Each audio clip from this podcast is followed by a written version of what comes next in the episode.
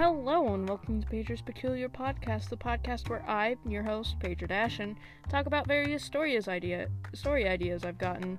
My hopes is that I inspire others and just entertain you.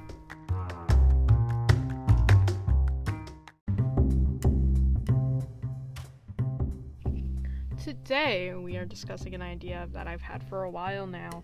So something that, if you didn't know about me, something that I do is I create characters and then I make alternate universe versions of them. So I have Grape, who's a magical skeleton with brown hair. I took her original universe and basically turned it into a horror universe. And so what that led me was an entire horror AU where everything's creepy. In fact, horror Grape, her name is Cancer, she is... her character idea is solely based off of cannibalism. Not just cannibalism, but she's eternally hungry. She loves to eat. She'll eat anyone or thing. And yeah, so that introduces Kanzler. Now, Grape is... actually, she gets married to a man named Cadmus, who is also a magical skeleton. He has blonde, short hair. It's kind of messy. And so what ends up happening is they have a daughter. I should explain Cadmus first. My bad, sorry.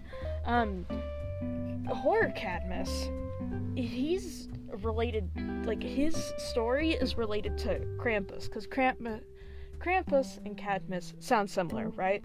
Well, so... I've decided to name his horror version Cradmus, because, you know, you get Krampus and Cadmus, you got Cradmus. And basically what ends up happening is they both have a daughter. Kanzler and Cradmus, Grape and Cadmus.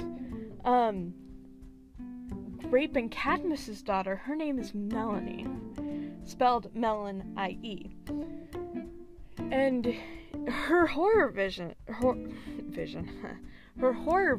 name is Melon.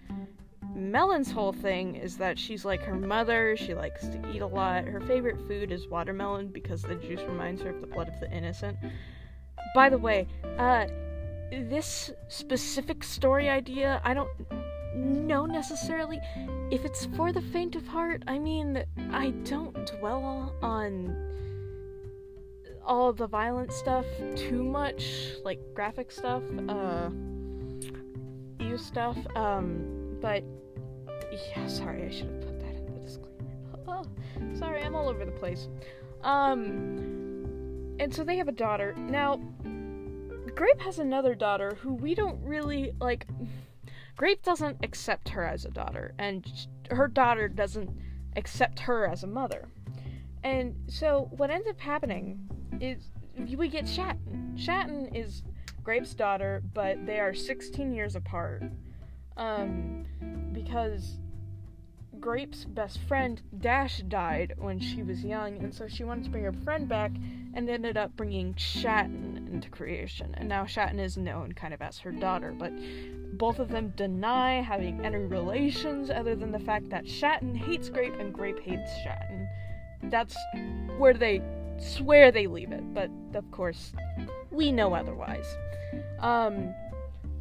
And so Shatten ends up marrying Cadmus's old childhood friend Enzo. Now, the horror version of Shatten's name is Shock. Shock is the person or the thing that makes the lights flicker in scary stories. It's the thing that jams up the radio waves so people can't call for help or 911. And if they do call 911, she's the person on the other end dismissing it as, oh, you're just making up this story to prank us. Yeah, so that's Shock. Enzo, I haven't really figured out a legend for Enzo. Enzo's name is Locus in the horror AU. I haven't figured out a story yet for him. I hope that I do, because I don't really like the name Locus for him. Yeah, if anybody has any ideas, please let me know if here's some basis. Original Enzo is the darkness of the multiverse. He's basically the king of darkness, the king of villains anyways. But yeah, so we got Locus, Shock. Oh yeah, they have a so Shatten and Enzo also have a daughter named Marley. Their Locus and Shock's daughter, her name is Mars. Yeah, they loved their daughter very much. It's kind of cute. Anyways, and so yeah, let's get this started. Well, actually, there's one more character. So Grape has a brother whose name is Nick. Nick is a scientific man. He loves science. He majors in chemistry, or I'm sorry, I'm not good at college degrees. And so the horror version of him, there's a legend in Germany about the Black Forest that there's a tall man named Der Grossman.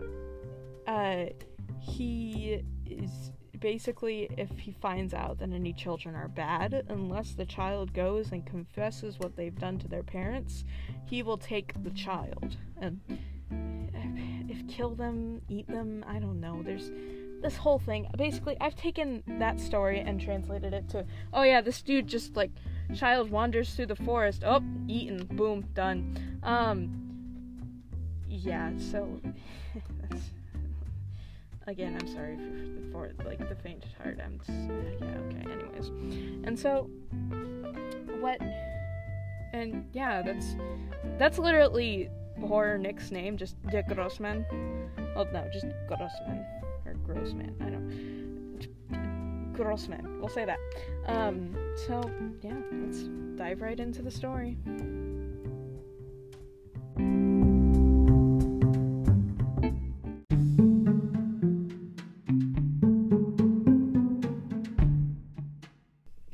So, we start off our story. We open to Melanie and Marley, the new darkness and lightness of the multiverse. They took their fathers' places because, frankly, their fathers were getting old, and their old bones just couldn't do the work they used to. So, Melanie and Marley are fighting, and they're duking it out, as my friend and I like to say. And while they're doing that, a portal opens next to them, and they end up falling through it. Basically, Marley pushes Melanie through it, and Melanie instinctively just grabs Marley, and they both fall through it, and the portal closes right behind them.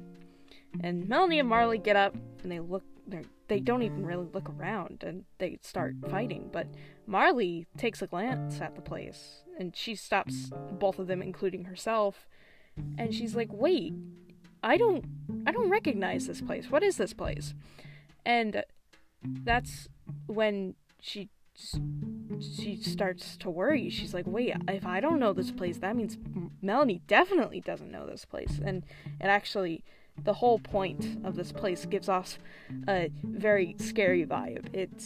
It's not pleasing. It's basically a forest, and if anything, a snowy forest, but there were areas where it was kind of dark, but it almost looked like there was something in the snow, and Marley kind of, she noticed this, but she left it alone, because she didn't want to find out. She had heard of places like this before, where there was just blood strewn everywhere, and she didn't want to find out. She didn't want to find out if it was just dirt, or if it was something much worse. And so she looks at Melanie, and Melanie's just kind of looking around. She's like, what is this place? And Marley's like, I have no idea, but if we don't know, then we can't get out. That's how our magic works. We're supposed to be able to imagine this place and give it a name, and then we're supposed to be able to imagine us being in a different place with a name. And if we don't know the name, then we can't get out. And so Melnie's like, okay, so we should ask around. And Marley's like, yeah, but you know me, it doesn't sound like a good idea here, because I could tell something's off about this place. And Melanie's like, oh, okay, then let's try and go find somebody or thing. And so they start walking off. And so what they don't know, they just wandered into Grossman's forest. Grossman is a tall, tall man with a very long, long scarf. This man is 20 feet tall, and his scarf goes from his neck to being draped on the floor a little bit. Like, it literally is too long for him, and he is 20 feet tall. And so he's kind of, he's hungry, he hasn't had dinner yet, dang kids, I mean, kids don't really go outside anymore these days, much less walk into a forest. Stupid top 10 scaries. JK, I love you guys. And he's just kind of, sitting around, his stomach's kind of grumbling. He's like, oh, I want something to eat so bad. And he looks around and he sees these two girls. He's like, oh, somebody decided to wander into my forest after all. By the way, they're all skeletons, but they can eat each other. I mean, who cares? You probably do, sorry. And so he kind of starts to creep up to them. That's when Marley stops. She's like, wait. Somebody's watching us. They're following us. Something. And so she looks around, and right as soon as she turns, she grabs Melanie by the arm and just pulls her, starting to run. She's like, no, we gotta go. And so that's when Grossman just pops out and just starts chasing the two. They try going in between trees and around trees and all this stuff. But keep in mind, this man is the size of a 2-story house. That means he can traverse anywhere. He could jump over, he could just step over logs, step over large rocks, the whole shindig he can do. And so they're like, okay, what do we do? We can just run in a straight line and hope this man doesn't outrun us because of how big he is. And so they're just bolting. Eventually they make it out to this clearing, and they get halfway through the clearing, and then they hear Grossman say, because he stops at the foot of the forest. He's like, no, I can't leave. This is my forest. I know where I'm supposed to be. And so he just walks back in, and they stop for a second. They're like, what just happened? And so they keep looking around, because they're like, obviously this is the only safe place, because we're out of the forest. And they see a village off in the distance. And they're like, okay, let's try the village. Maybe somebody's there who can help us. And so they go to this village, and they notice that it's like a ghost town. Nobody's outside of their houses or stores or nothing. There's nobody around. And so Melanie's kind of worried about this, and Marley's kind of skeptical. She's like, no, there's no way that nobody's here. And so she's looking around, and she sees a kid who, in a window is, poking their head out, trying to, look at the two. And she sees the kid, and she stares at the kid for a second, and then the kid looks back and is talking to someone, probably his mother, and then he gets shooed away from the window, and, the curtain is pulled together where he had been peeking in. And she's like, Melanie, something's up. Something's not right. The people are hiding. And so Melanie's like, what? And right as soon as she turns to keep talking to Marley, Marley gets swept up and put in the sack. Just picked up, plucked up, just in the sack now. And so the deal with this sack that she's been put in is right as soon as somebody is in it, they fall into a deep sleep. And they don't wake up for a very long time, even after they've been removed from the sack. And so Melanie just kind of freaks out for a moment. She's like, who are you? Because the man just picked her up and put her in a sack. He's like, oh, my name's Cradmus. You look kind of like my daughter. Anyways, bye. And then just runs off, and Melanie starts freaking out. She's like, who is this guy? He looked like my dad. He sounded like my dad. What? Who? What? And so Melanie doesn't know what to do. She's just kind of standing there at a loss. And so people start coming out again. They're avoiding Melanie, but they come out again. And so it starts to continue to, the village starts to bustle again. And so Melanie's just lost. She doesn't know what to do. Her cousin just got taken. And so When the villagers start moving about and, you know, continuing their day, Shock and Locus, they have to come to the village to, like, you know, get some groceries or whatever. They're, like, people don't exactly like them, but I mean, like, they don't hurt the people, so the people are just kind of like, okay, fine, do what your business is and just go. And so they see Melanie and they're like, Melon? Which is the horror version of Melanie. And she's like, what? Melon? I mean, I'm Melanie, Melanie. What? And so they're like, wait, you aren't Melon. What? And so they end up bringing Melanie home with them and asking her what's wrong. And she explains to them that this version of her dad just sweats Marley up. And she doesn't know where Marley is now. And she doesn't even know if she can trust her own alternate universe variation of her dad. And it's... they... explain to her that, like, okay, that was Cradmus. He's the horror version of your dad. You're saying he put her in a sack? And she's like, yeah, just, whoop, there she is in the sack now. It all happened so fast, I don't know what happened. Almost, kind of. I mean, I can explain it to you. And so they explain to her that, like, once someone is put in the bag, they don't wake up even after being taken out of the sack, unless the sack's, like, holder is like, okay, you can wake up. And so they then have to crack down this plan where it's like, okay, how do we get his sack without him noticing and then trick him to get Marley out? And while all of this is happening, we flash over to Cradmus and Marley. Cradmus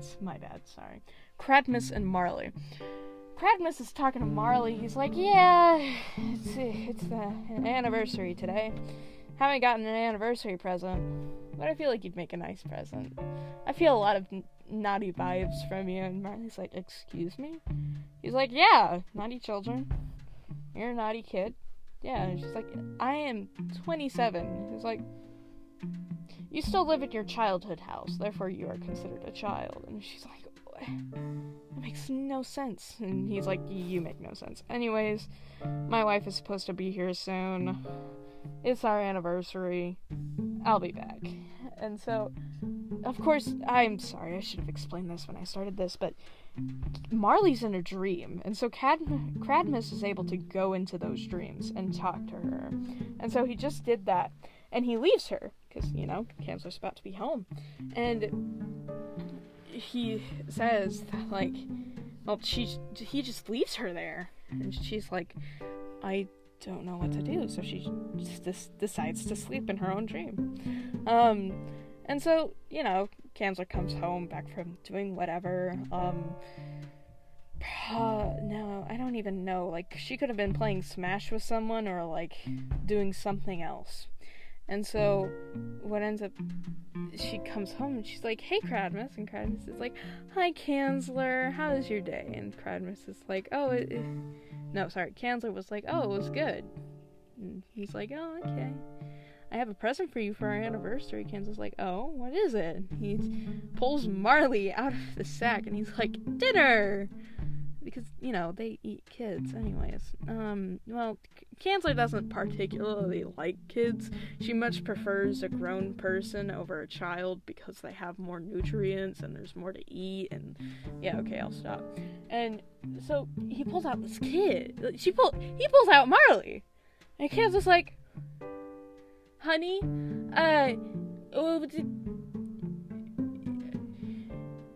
so... you know my boss Vine, right? And he's like, yeah, I know Vine. And she continues, she's like, well, her boss is Enzo. And he's like, yeah, I remember Enzo. He's an interesting guy. And then she continues, she's like, this is Enzo's daughter. This is my boss's boss's daughter.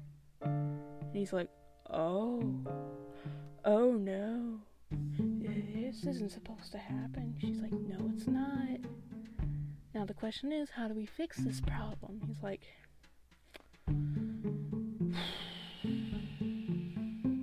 well,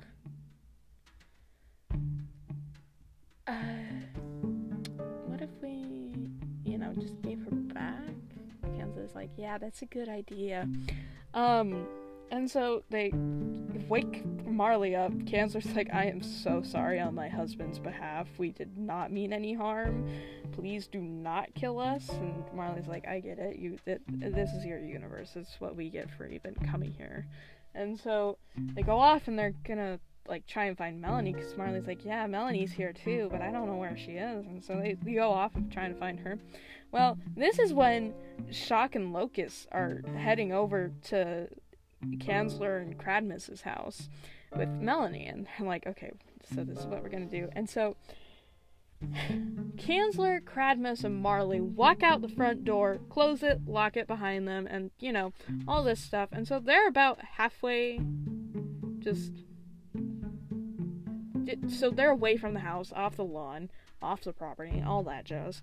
And so they're starting to walk away, and then they run into Locust and Shock and Melanie, and they're like, what are you, Melanie? And so Locust and Shock are like, what are you, Marley? And so they actually start fighting, because they think that the other abducted Melanie or Marley, depending on who we're thinking about. And when they start fighting, Marley just wanders over to Melanie, and she's like, hey, we gotta go. And Melanie's like, please, I'm very stressed out. I don't like this place. There's a lot of darkness here, and frankly, I feel sick.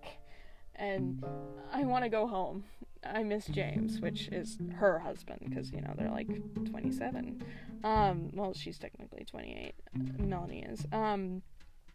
No, you know what? She's 26. No, she's 28. We're gonna keep it at 28. And so Marley's like, alright, let's go. And so she knows now that, oh yeah, this is the horror universe, so now they can get back home. So they get back home, and when they leave, Locust and Shock are still fighting with Cradmus and Kanzler, and then, like, Locust and Kanzler just kind of realize that, like, oh, they're gone. They must have gone home. And then just walk away. And so then Cradmus and Shock both give each other, like, I'm watching you gestures and looks. And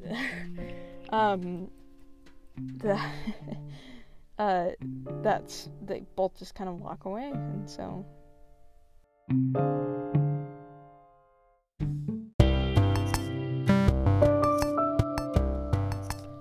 that is it. Thank you for listening. I do have an email. It is pager-14@gmail.com. Please let me know if you have any comments on there, or just ideas yourself. I would love to hear them, and just to see how I've inspired you. This isn't my only podcast. I do run a podcast with myself and a few friends. The first one, and my personal favorite, being Judgment Awaits with me and Ari Urban, Logan, Ari Urban, and I. It's very fun. I love it. We basically read our 12-year-old / middle school grade fanfic. It's Undertale and a bunch of fandoms mashed together. There is Pokemon, by the way, and there's a hint of Gravity Falls. And then the second one, which I love it because it's chaotic, is Committed to Memory. Basically, Ari Urban and their friend Lynn explain to me Kingdom Hearts. And so, but the catch is that they can't say any character's name that isn't exclusive to Kingdom Hearts. So they can say Sora's name, but they can't say Goofy's name or Donald's name. It's quite fun. I think it's nice and chaotic. But yeah, check those guys out and those podcasts, and see you next time.